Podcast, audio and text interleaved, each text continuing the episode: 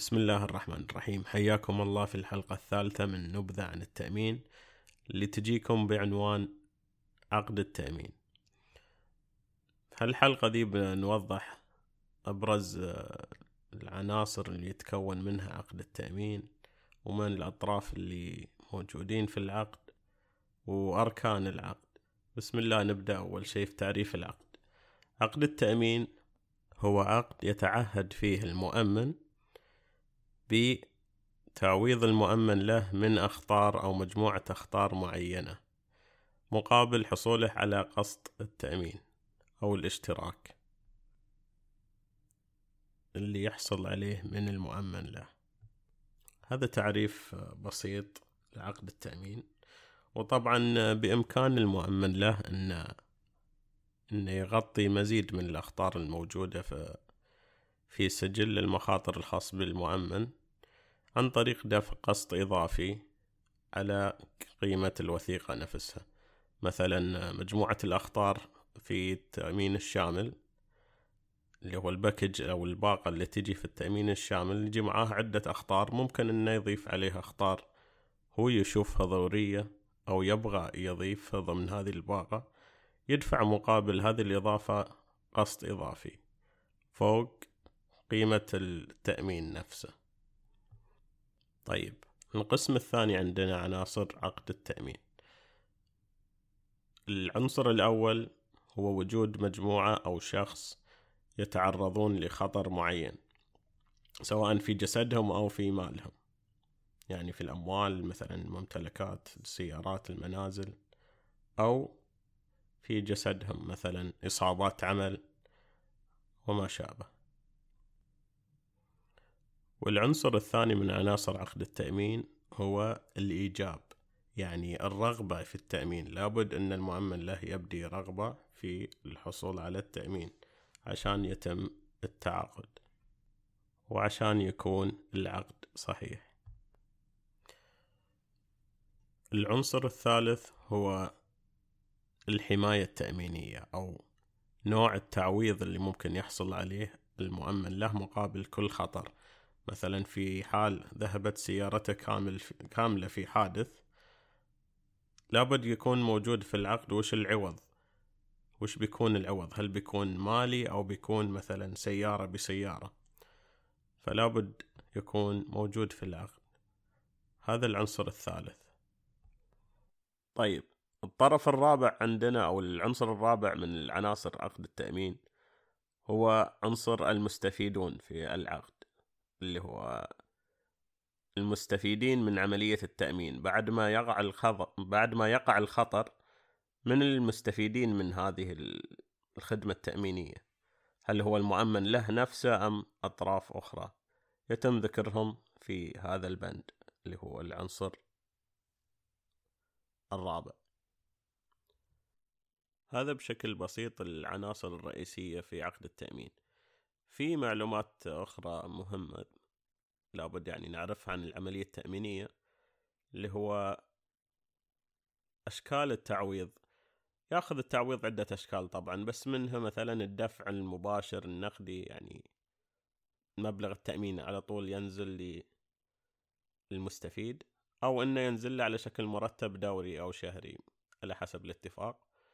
والشكل الثالث استبدال الجزء المتضرر بجزء سليم.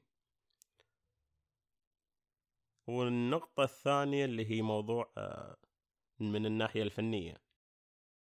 شركة التأمين لابد أنها تحرص على زيادة عدد الوثائق التأمينية اللي عندها عشان تقدر تتوقع كمية المبالغ أو المطالبات اللي ممكن تجيها ولا يكون عندها عجز في دفع المطالبات وتسويتها.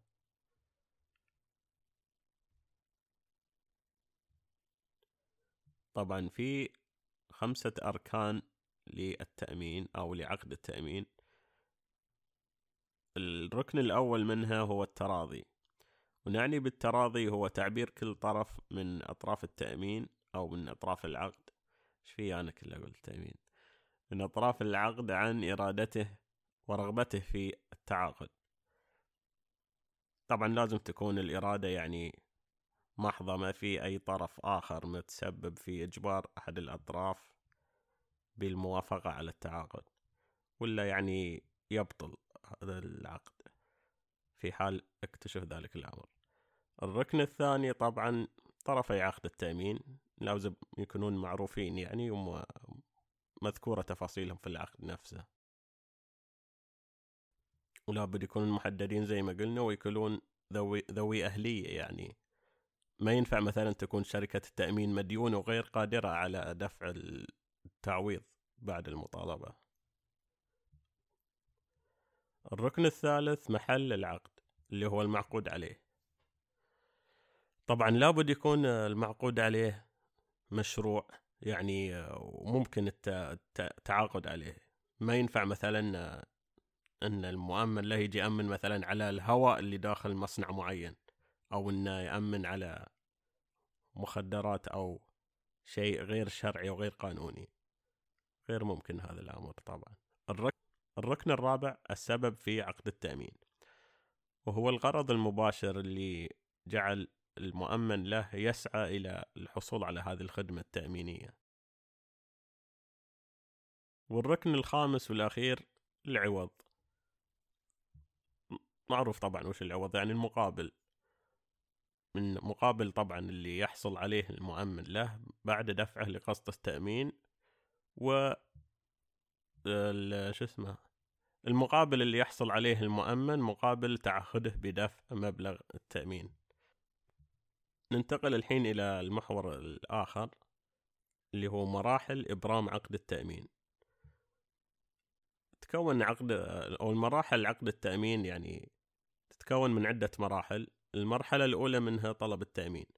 بعد ما يتقدم المؤمن له بطلب التأمين إلى الشركة يعبي نموذج أو إلى آخر يعني من وسائل طلب التأمين.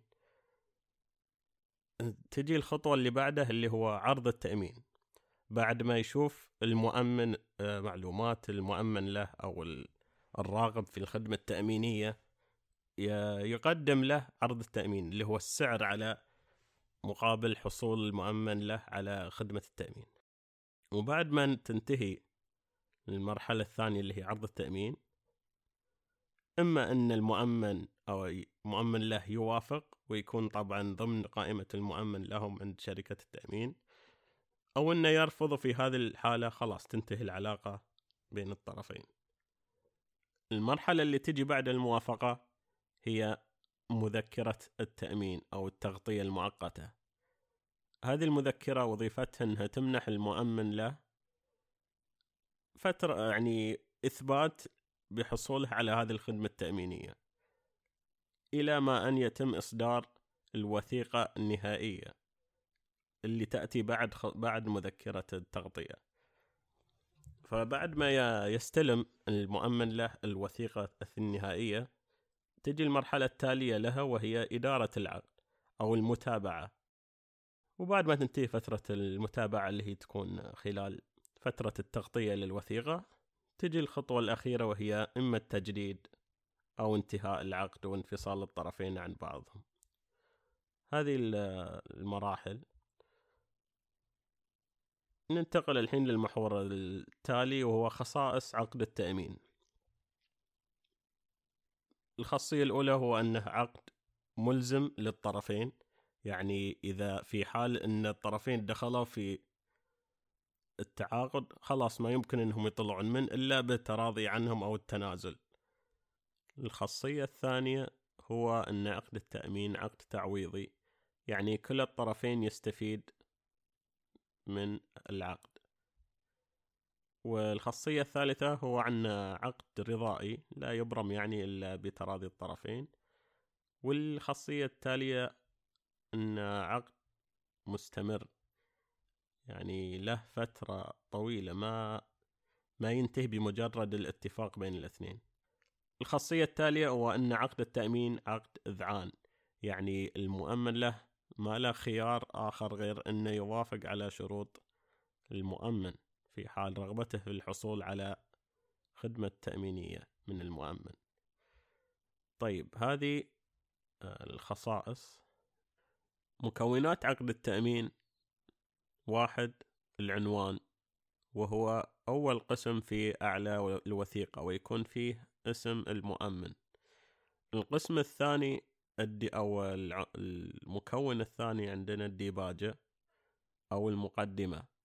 وهي بيان تمهيدي للوثيقة يعني ومعلومات عامة.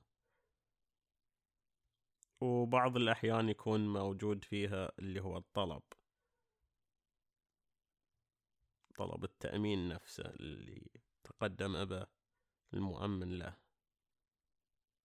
طيب العنصر الثالث في مكونات العقد هو النص التعاقدي أو متن الوثيقة. وباختصار هو الحالات اللي تلتزم فيها شركة التأمين بدفع التعويض.